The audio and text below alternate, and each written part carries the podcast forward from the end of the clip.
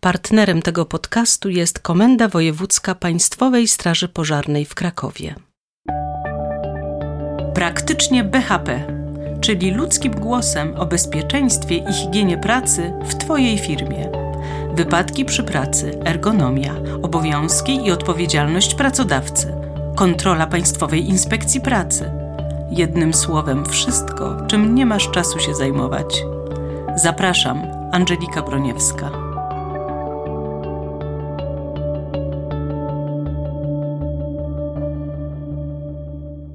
Dzień dobry Państwu, dzień dobry Panu. Naszym gościem jest dzisiaj starszy aspirant Hubert Ciepły, rzecznik prasowy Komendy Wojewódzkiej Państwowej Straży Pożarnej w Krakowie. Dzień dobry. Dzień dobry Państwu. Ma Pan doświadczenie już ponad dziesięcioletnie. Zagrożenia pożarowe i inne w zakładach pracy są związane z wieloma aspektami. Materiały łatwopalne i wybuchowe, nieuwaga pracownika, zwarcie iskra.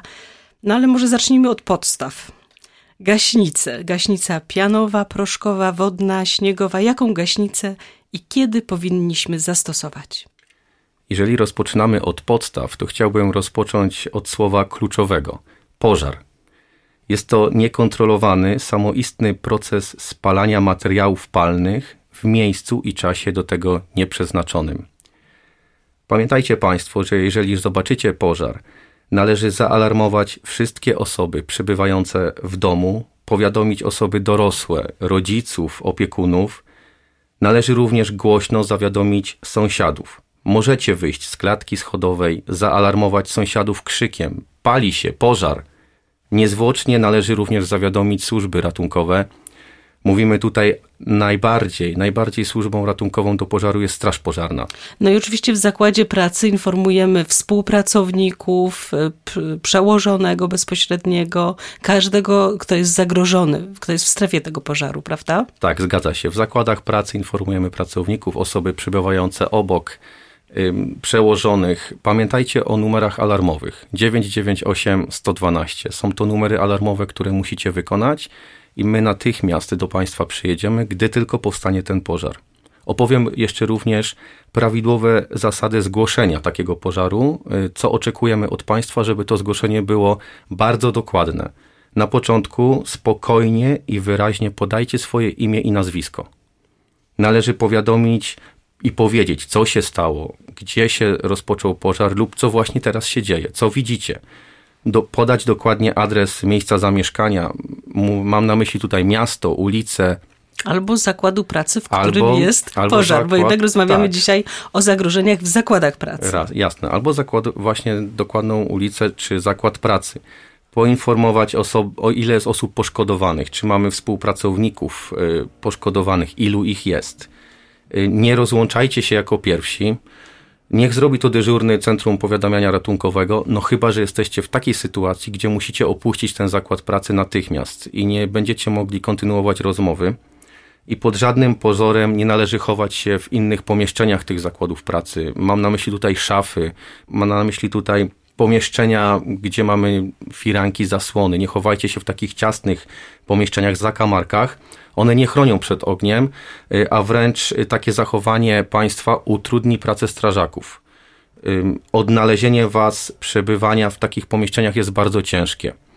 Należy jak najszybciej opuścić palący się zakład pracy, zamknąć za sobą drzwi. Jeżeli macie windy w zakładach pracy, nie należy korzystać z wind, tylko należy zejść schodami w dół.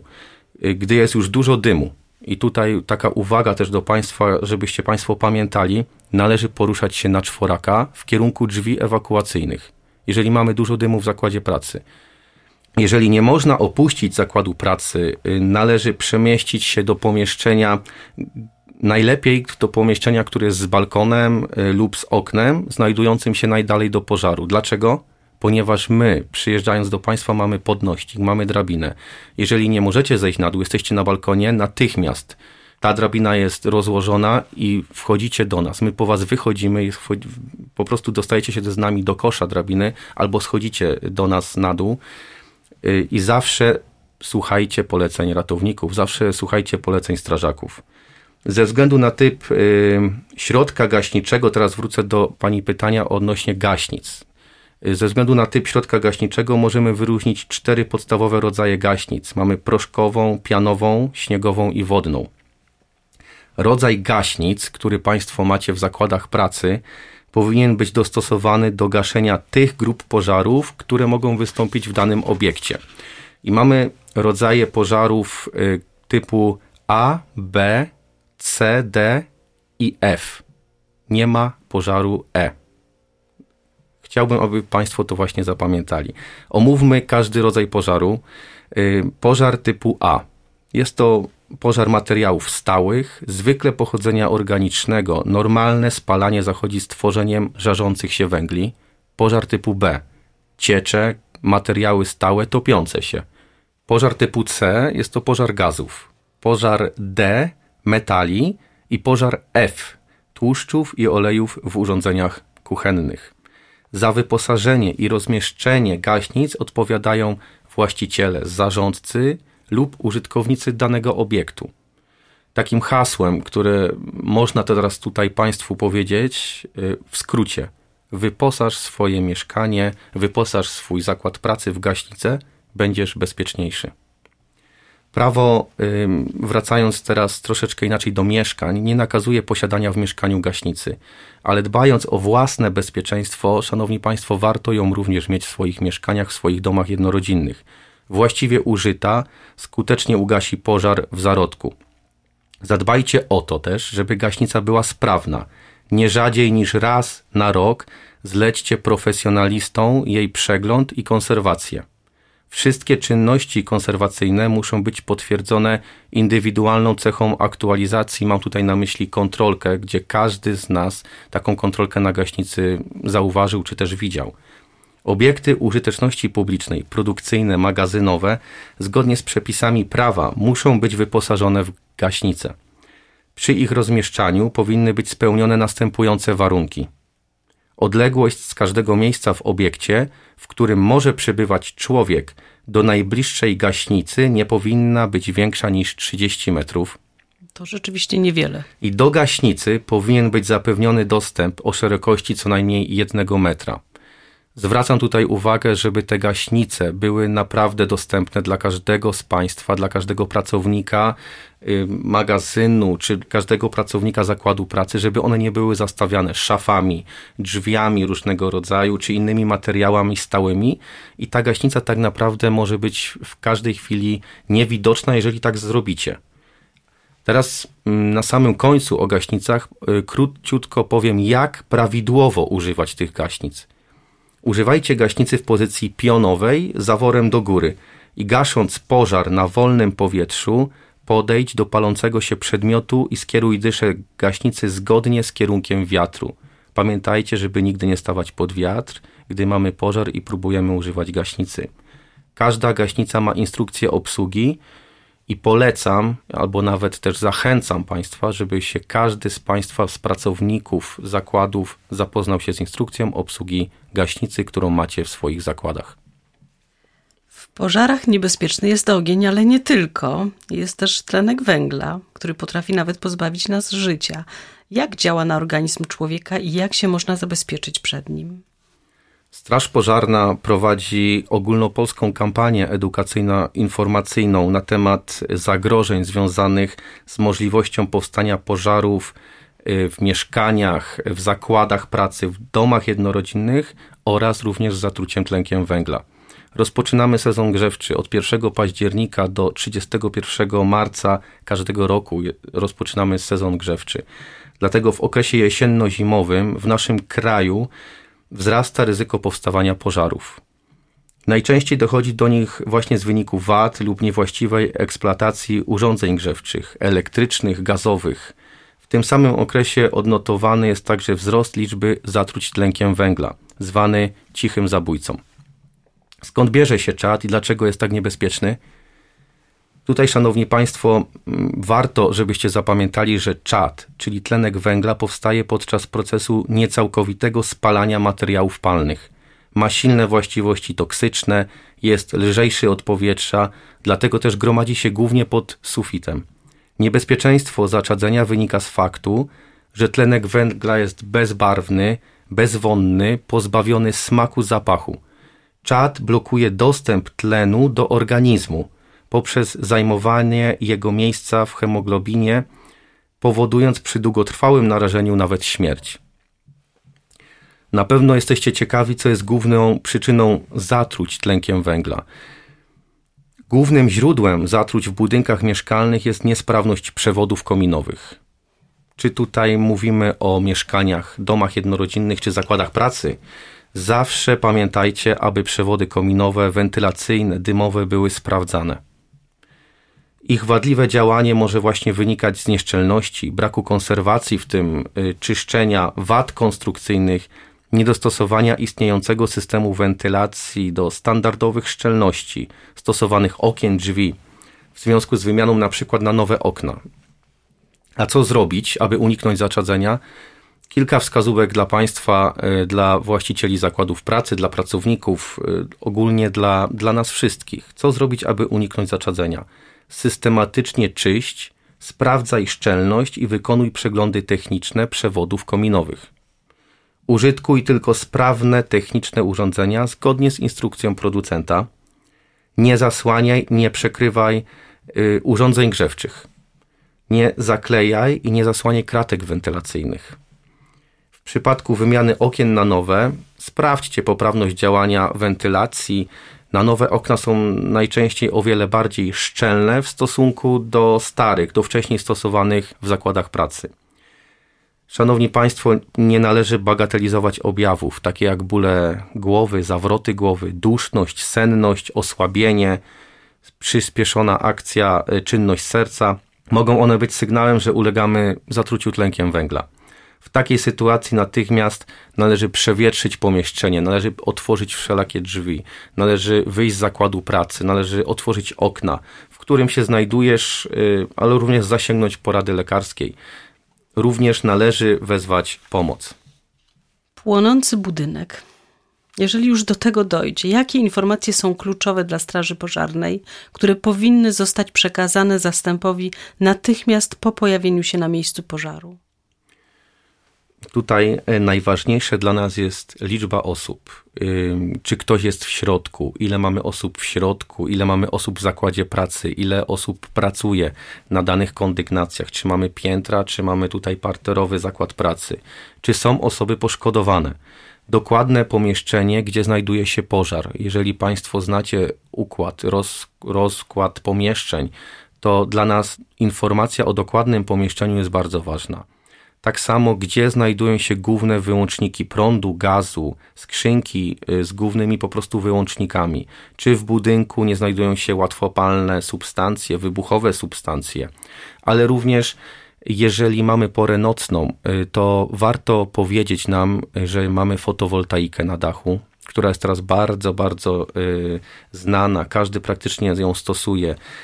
Zakład pracy również oraz czy są samochody elektryczne, które zostały w tym zakładzie pracy czy gdzieś w garażach umiejscowione. To są nas, dla nas takie y, informacje kluczowe, które powinny zostać przekazane zastępowi na początku, gdy przyjedziemy na miejsce zdarzenia. To może kilka przykładów jeszcze. Jako pierwszy chciałam dzisiaj omówić wybuch pożaru w kuchni. To akurat wiedza, która może się przydać rzeczywiście każdemu z nas. E, widziałam takie nagranie z kamery przemysłowej, gdy pracownik kuchni smaży coś na patelni na ostrym ogniu, śpieszy się z przygotowaniem dania i nagle olej zaczyna się na patelni palić żywym ogniem. E, no cóż, ten kucharz podjął złą decyzję moim zdaniem i starał się ugasić ten pożar wiadrem wody. Nie wyglądało to naprawdę ciekawie. Co powinien taki kucharz zrobić, żeby prawidłowo ugasić ogień płonący nad patelni? Pożar w kuchni y, z uwagi na znajdujące się w niej urządzenia gazowe i elektryczne zdarza się bardzo często. Y, ognia powstałego wskutek zwarcia w przewodach elektrycznych lub palącego się tłuszczu na kuchence gazowej w żadnym wypadku nie wolno, nie należy gasić wodą. Pierwszym przypadku należy pamiętać o odłączeniu wtyczki przewodu z gniazdka. W drugim, jeżeli ogień jest nieduży i obejmuje tylko patelnię, można go ugasić przykrywając naczynie pokrywką. Należy jednak zachować ostrożność. A tak y, naprawdę, czym należy gasić tłuszcz y, i palący się tłuszcz? Palący się tłuszcz, na przykład olej, gasimy poprzez nakrycie naczynia pokrywką, kocem gaśniczym lub właśnie wspomnianą wcześniej gaśnicą typu F, specjalnie przeznaczoną do tego celu. Palącego się tłuszczu, zapamiętajcie, nie wolno gasić wodą. Gaszenie wodą może bowiem grozić eksplozją tłuszczu. Kiedy woda dostaje się pod tłuszcz, zostaje błyskawicznie rozgrzana przez gorące naczynie i przemienia się w parę wodną, która unosząc się ku górze wyrzuca palący się tłuszcz. Niesie to za sobą zagrożenie rozprzestrzenienia się pożaru i ryzyko poparzenia ciała. Z jednego litra wody powstaje 1700 litrów pary. Posiadanie w mieszkaniach gaśnic i w zakładach pracy i w domach jednorodzinnych gaśnic typu F nie jest wymagane przepisami, ale warto ją mieć, tak jak wspomniałem wcześniej, gdyż w razie potrzeby ugasi ona każdy pożar, nie tylko tłuszczu. Jak powinniśmy się zachować w kuchni? Przede wszystkim włączone, urządzenia, których używamy podczas przygotowywania potraw, powinny być pod stałą kontrolą. Zapalenie się gorącego tłuszczu, zwęglenie jedzenia czy zgaszenie płomienia przez wykipienie wody to najczęstsze przyczyny tragedii. Po sporządzaniu posiłku należy upewnić się, że wszystkie urządzenia zostały poprawnie wyłączone. Pamiętajmy, by w trakcie gotowania czy pieczenia nie wychodzić z domu. Tylko na minutkę – może się bowiem okazać, że jakieś okoliczności zewnętrzne państwa zatrzymają na chodniku, w sklepie, czy w innych, czy przed blokiem, przed mieszkaniem, przed zakładem pracy i powrót y, do domu, do zakładu pracy wówczas może okazać się niestosowny, nie dojdziemy do tego domu, coś nas zatrzyma, zapomnimy o tym i wówczas może dojść do pożaru. Kolejny przykład. E, kierowca samochodu z naczepą, niestety podniesioną, przejeżdża pod linią wysokiego napięcia, dochodzi do porażenia prądem i zapalenia się ładunku. Co mogą zrobić osoby będące w pobliżu, żeby pomóc poszkodowanemu i nie narazić siebie oczywiście? Tutaj bardzo prosto. Należy wezwać służby ratunkowe, Straż Pożarną, numer telefonu 998 112, policja, numer telefonu 997 czy pogotowie energetyczne 991. Pod żadnym pozorem nie wolno zbliżać się do osoby poszkodowanej. Grozi to porażenie prądem. Nie należy jednak jeździć z taką podniesioną naczepą pod, pod linią wysokiego napięcia. Inny przykład. Ekipa budowlana małej firmy remontuje dom. Na podłodze ułożone są kable. Ja wiem, że tak nie powinno być, ale często bywa.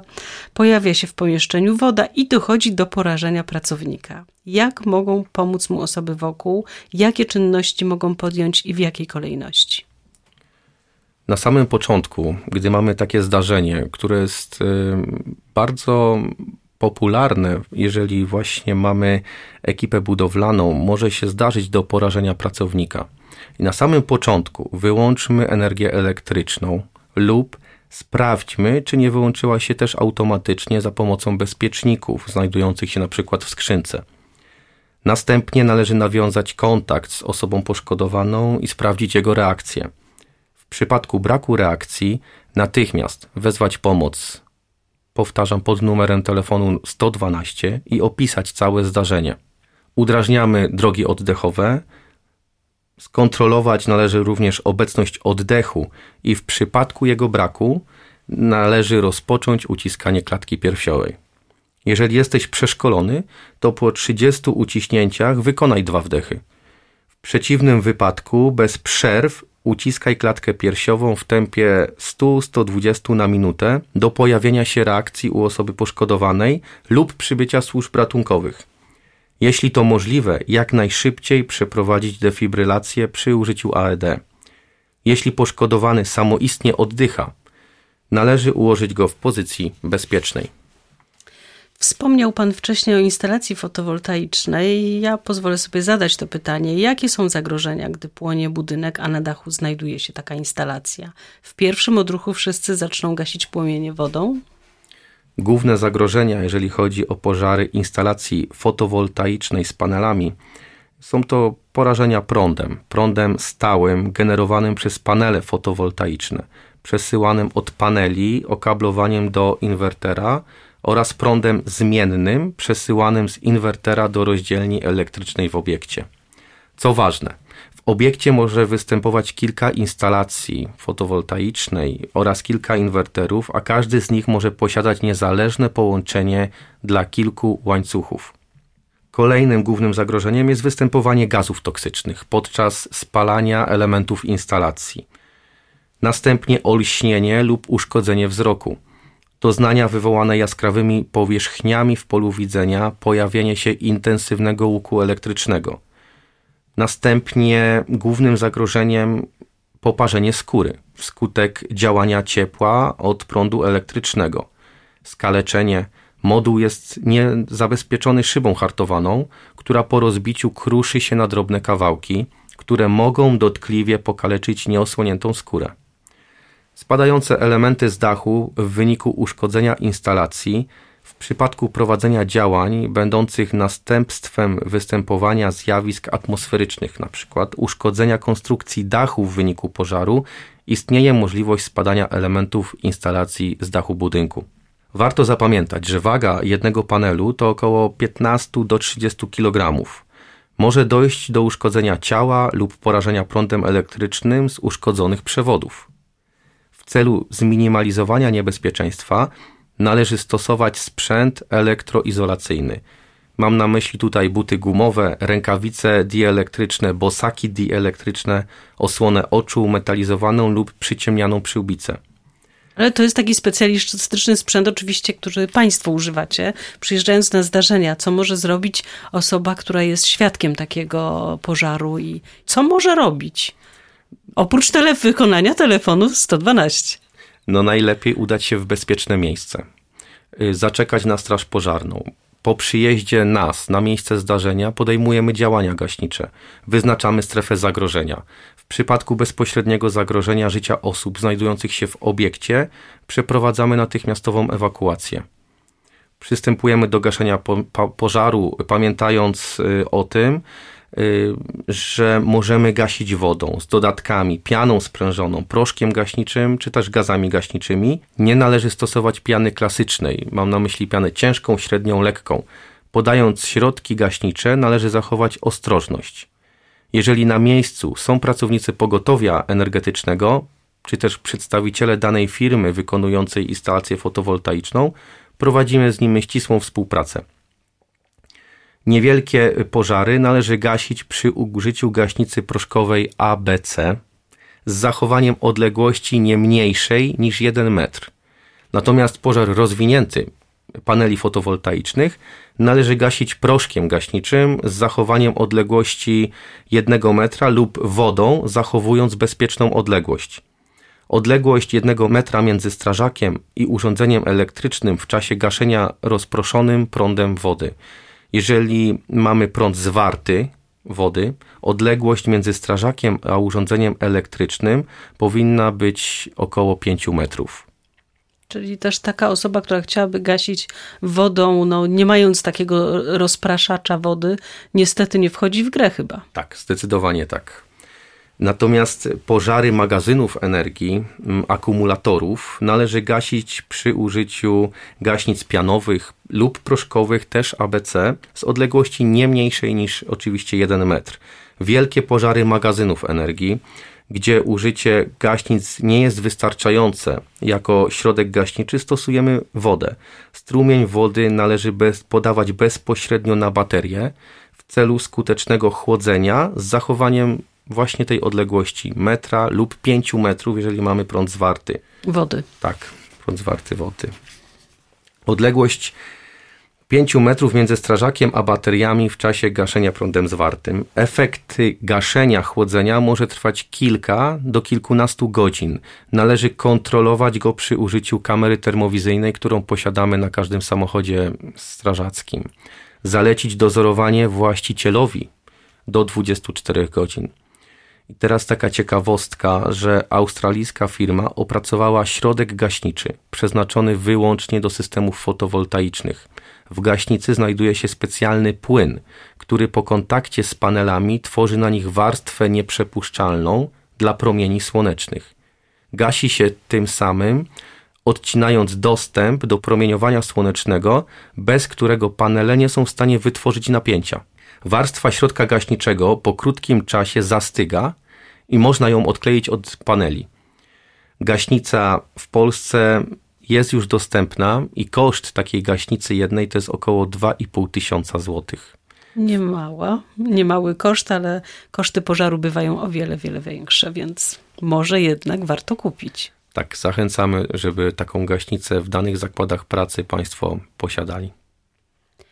Awarie instalacji fotowoltaicznych. No, coraz więcej firm posiada takie instalacje. Jakie są przyczyny pożarów tych instalacji? Jak możemy im zapobiegać? Instalacje fotowoltaiczne, jak każdy system produkujący prąd, mogą ulec zapaleniu. Zwarcie w instalacji, uderzenie pioruna bądź nieumiejętne jej rozłączenie to najbardziej prawdopodobne przyczyny pożaru. Zwarcie może też nastąpić w panelach fotowoltaicznych, a także wówczas, gdy niewłaściwie dobrano zabezpieczenia elektryczne całego systemu. Pozostałe przyczyny pożaru są już związane głównie z niewłaściwym zabezpieczeniem instalacji prądu stałego, np. źle dobranymi przewodami, wtyczkami złej jakości niesparowanymi, które mogą ulec zapaleniu lub brakiem jakichkolwiek zabezpieczeń typu bezpieczniki czy wyłączniki. Głównymi przyczynami pożarów połączenia, w tym wtyczki połączeniowe, różni producenci nieprawidłowo lub słabo zaciśnięte, rezystancja zacisków, niewłaściwy moment dokręcania śrub, nieprawidłowe przekroje i rodzaje przewodów, uszkodzenia modułów, w tym mikropęknięcia, zerwanie złącza ogniw, nieprawidłowo dobrane zabezpieczenia po stronie prądu stałego, brak możliwości odłączenia instalacji lub też brak konserwacji i przeglądów. Jak możemy zapobiegać? Kilka wskazówek, jak zapobiegać awariom instalacji fotowoltaicznym. Przede wszystkim profesjonalny montaż, szanowni państwo, i uruchomienie profesjonalne konserwacja i przeglądy instalacji. Pamiętajcie o tym. Rozłączniki prądu stałego, odłączenie napięcia paneli, w tym trwałe i bezpieczne rozłączenie także w przypadku awarii zasilania. Automatyczne wyłączenie instalacji w przypadku pożaru. Samokontrola elementów instalacji. Zwracajcie uwagę. Instalacja powinna być chroniona przed przepięciami, wyładowaniami atmosferycznymi i oznakowanie bezpiecznego wyłączenia instalacji ale chyba najważniejsze szkolenie i uświadamianie osób, pracowników zakładu o występującym zagrożeniu ze strony instalacji fotowoltaicznej. Jak gasić płomienie na człowieku? Bardzo ciekawe pytanie. Przerażające troszeczkę, ale musiałam je zadać. Człowiek, na którym pali się ubranie, najczęściej będzie biegł, będzie uciekał, będzie wykonywał nieskoordynowane ruchy. Należy przewrócić go twarzą do ziemi. W ten sposób jego drogi oddechowe zabezpieczymy przed wniknięciem toksycznego i gorącego dymu. Płonącą odzież należy najlepiej ugasić kocem gaśniczym, natomiast jeżeli nie mamy go pod ręką lub w zasięgu ręki, użyjcie swojego ubrania lub innego dużego kawałka materiału zakryjmy, zabezpieczmy tego człowieka, połóżmy się czasami na nim, jeżeli jest jakiś mały, mały pożar, jeżeli się zdecydujemy na to, możemy to zrobić. Możesz też wykorzystać wodę. Gaszenie rozpocznij od głowy, przesuwając się w kierunku stóp. No i mamy pracę zdalną, pożar komputera lub laptopa. Jak się zachować? Urządzenia elektryczne, jeżeli jest pod napięciem dany komputer, dany laptop, nie wolno gasić wodą jeżeli pożar jest niewielki, możemy spróbować go ugasić y, w sposób bardzo prosty. Odetnijmy dopływ prądu poprzez wyjęcie wtyczki z gniazdka, na przykład drewnianym kijem od szczotki, lub odłączenie bezpieczników w całym mieszkaniu czy w całym zakładzie pracy. Zrobiłeś to? Wtedy możesz ugasić pożar gaśnicą, Czyli jeszcze tylko do, do, doprecyzuję, żebym zrozumiała. E, jeżeli wyciągamy wtyczkę z kontaktu, robimy to przez coś, nie robimy tego gołymi rękoma. Tak, zgadza się. Próbujemy robić właśnie to w jakiś sposób. Mówię tutaj bardzo prosty przykład: drewniany kij od szczotki. Jeżeli mamy pożar już laptopa czy pożar komputera, możemy ugasić pożar gaśnicą, kocem gaśniczym. I teraz, jeżeli mamy odłączone wodą, piaskiem, co mamy pod ręką? Jak powinna wyglądać droga ewakuacyjna w zakładzie pracy? Jakie są standardy wyznaczania takiej drogi? Przede wszystkim w zakładzie pracy droga ewakuacyjna i standardy wyznaczenia takiej drogi mówi nam rozporządzenie ministra spraw wewnętrznych i administracji w sprawie ochrony przeciwpożarowej budynków, innych obiektów budowlanych i terenów, a także rozporządzenie ministra infrastruktury w sprawie warunków technicznych, jakim powinny odpowiadać budynki i ich usytuowanie. W skrócie teraz opowiem Państwu, jak powinna wyglądać taka droga ewakuacyjna w zakładzie pracy. Drogi ewakuacyjne oznakowane są zgodnie znakami z polską normą. Droga ewakuacyjna prowadzi z najdalszego miejsca, w którym może przebywać człowiek, w ramach z przejścia ewakuacyjnego przez nie więcej niż trzy pomieszczenia, z którego wchodzimy na drogę komunikacji ogólnej, zwaną dalej poziomą korytarze lub pionową klatki schodowe, drogą ewakuacyjną w kierunku wyjścia ewakuacyjnego prowadzącego bezpośrednio na zewnątrz budynku, oddalając się w miejsce przewidziane na zbiórkę w trakcie ewakuacji.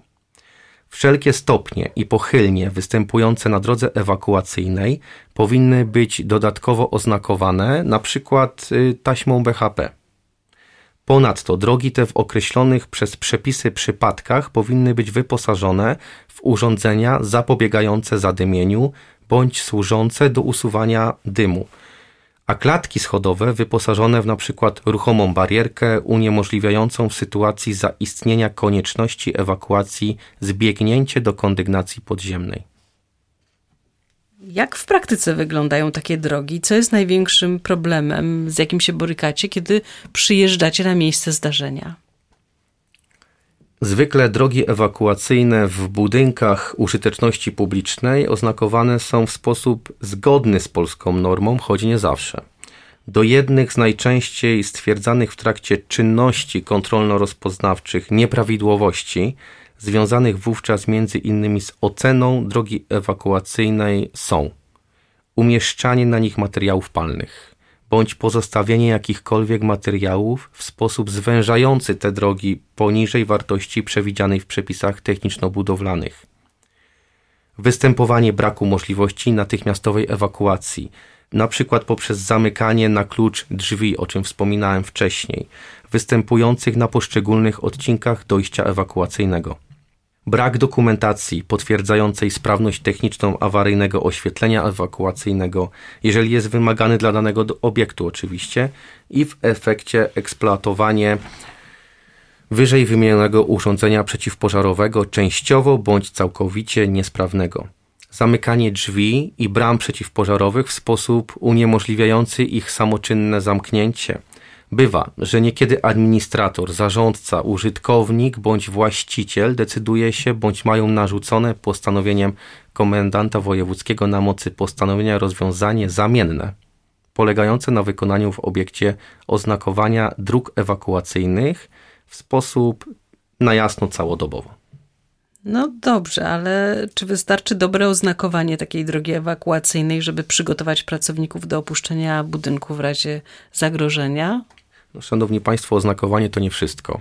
Konieczne jest przeprowadzenie próbnych ewakuacji, szkoleń bądź pogadanek na temat szeroko rozumianego bezpieczeństwa, które wyrabiają prawidłowe podstawy wśród pracowników, wśród użytkowników danego obiektu, co w efekcie prowadzi do osiągnięcia pełnego automatyzmu w tak zwanej godzinie W, gdy mamy pożar, gdy wystąpi ten pożar.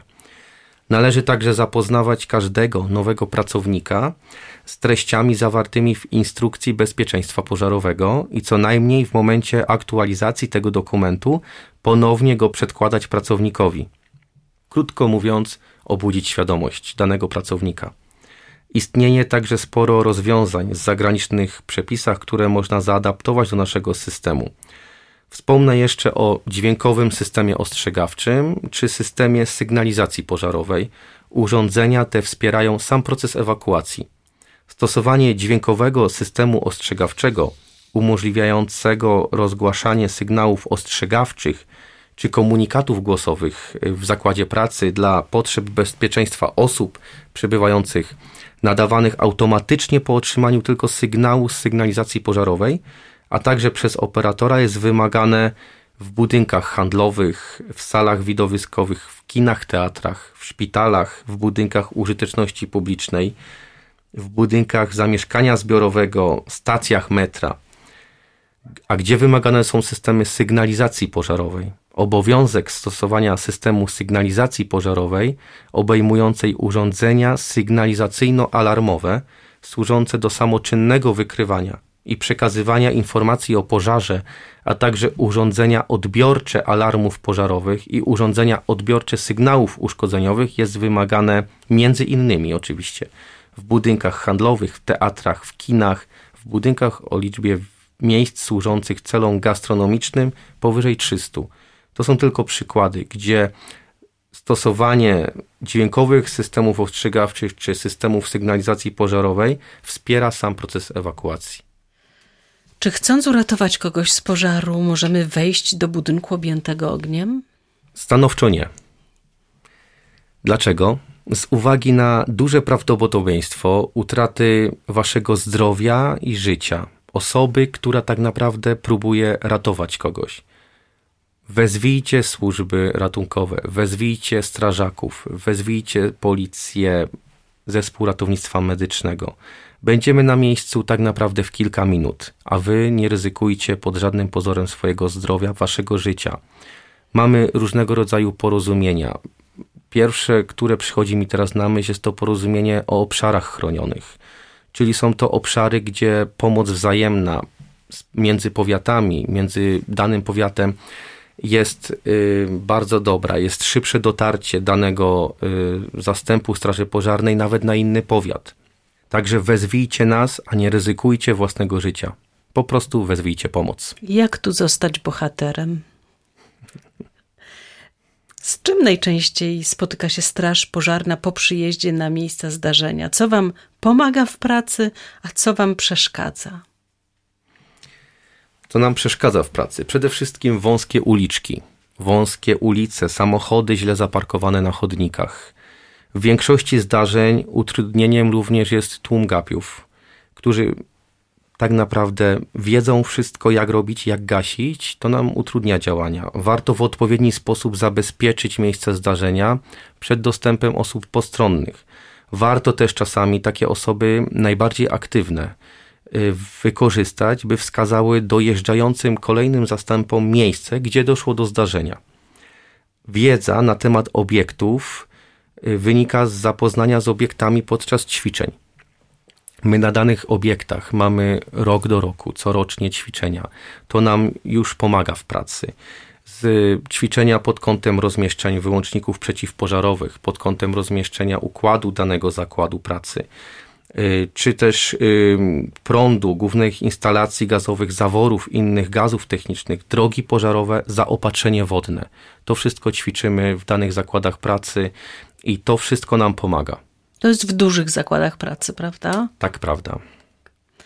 No to jakie są najczęstsze przyczyny pożarów w zakładach pracy, tak reasumując naszą rozmowę?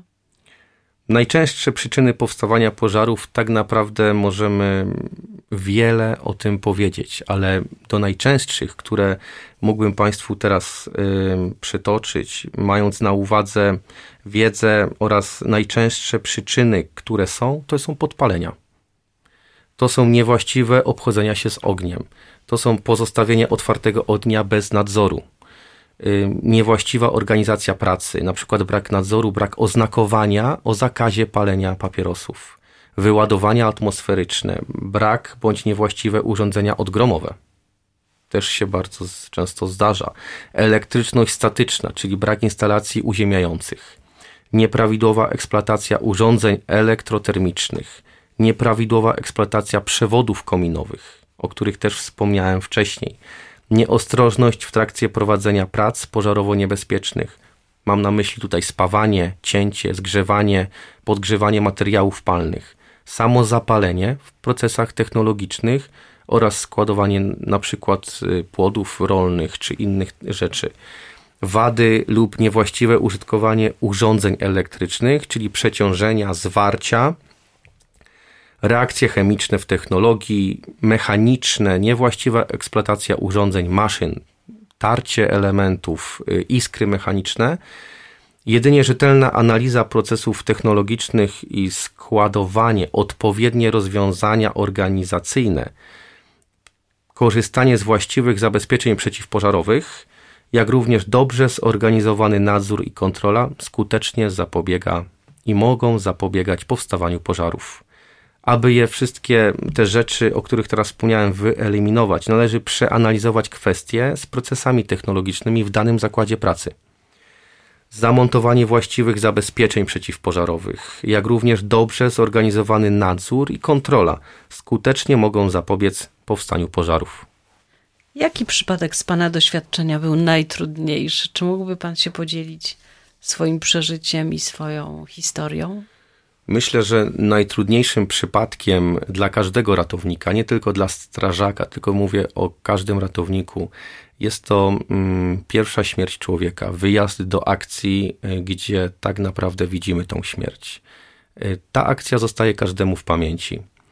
Y, to są najtrudniejsze chwile później po przyjeździe, gdzie rozmawiamy z kolegami z zespołu, z kolegami z zastępu czy też z innymi służbami o takich właśnie zdarzeniach. Ja na obecną chwilę dokładnie pamiętam miejsce, dokładnie pamiętam ten zakręt, nawet to drzewo, y, gdzie mm, gdy się pojawiam w tym miejscu, zawsze mam to przed oczami, jak y, widzę te osoby, które tam poniosły śmierć. To jest przypadek z mojego doświadczenia, który najbardziej yy, i najprawdopodobniej będę pamiętał do końca życia. Myślę, że każdy ratownik, każdy strażak czy każdy policjant, yy, czy również yy, każdy pracownik pogotowia ratunkowego, który wyjeżdża do akcji, y, ma w swoim y, życiorysie taki przypadek. I tutaj bardzo często pojawia się pytanie, jak możemy zapomnieć o tym. Tego według mnie się nie da. Ten pierwszy przypadek zawsze zostaje w pamięci. I on może daje Państwu też taką siłę do działania dalej, pomagania dalej innym ludziom. Zdecydowanie tak. Pamiętajcie, również zwracam się teraz y, do wszystkich Państwa. Pamiętajcie, Wasze zdrowie i Wasze życie jest bezcenne Strażacy najpierw ratują ludzi, a potem dopiero mienie. Nie wracaj w miejsce zagrożenia, dopóki służby ratownicze na to nie pozwolą. Bądźcie ostrożni.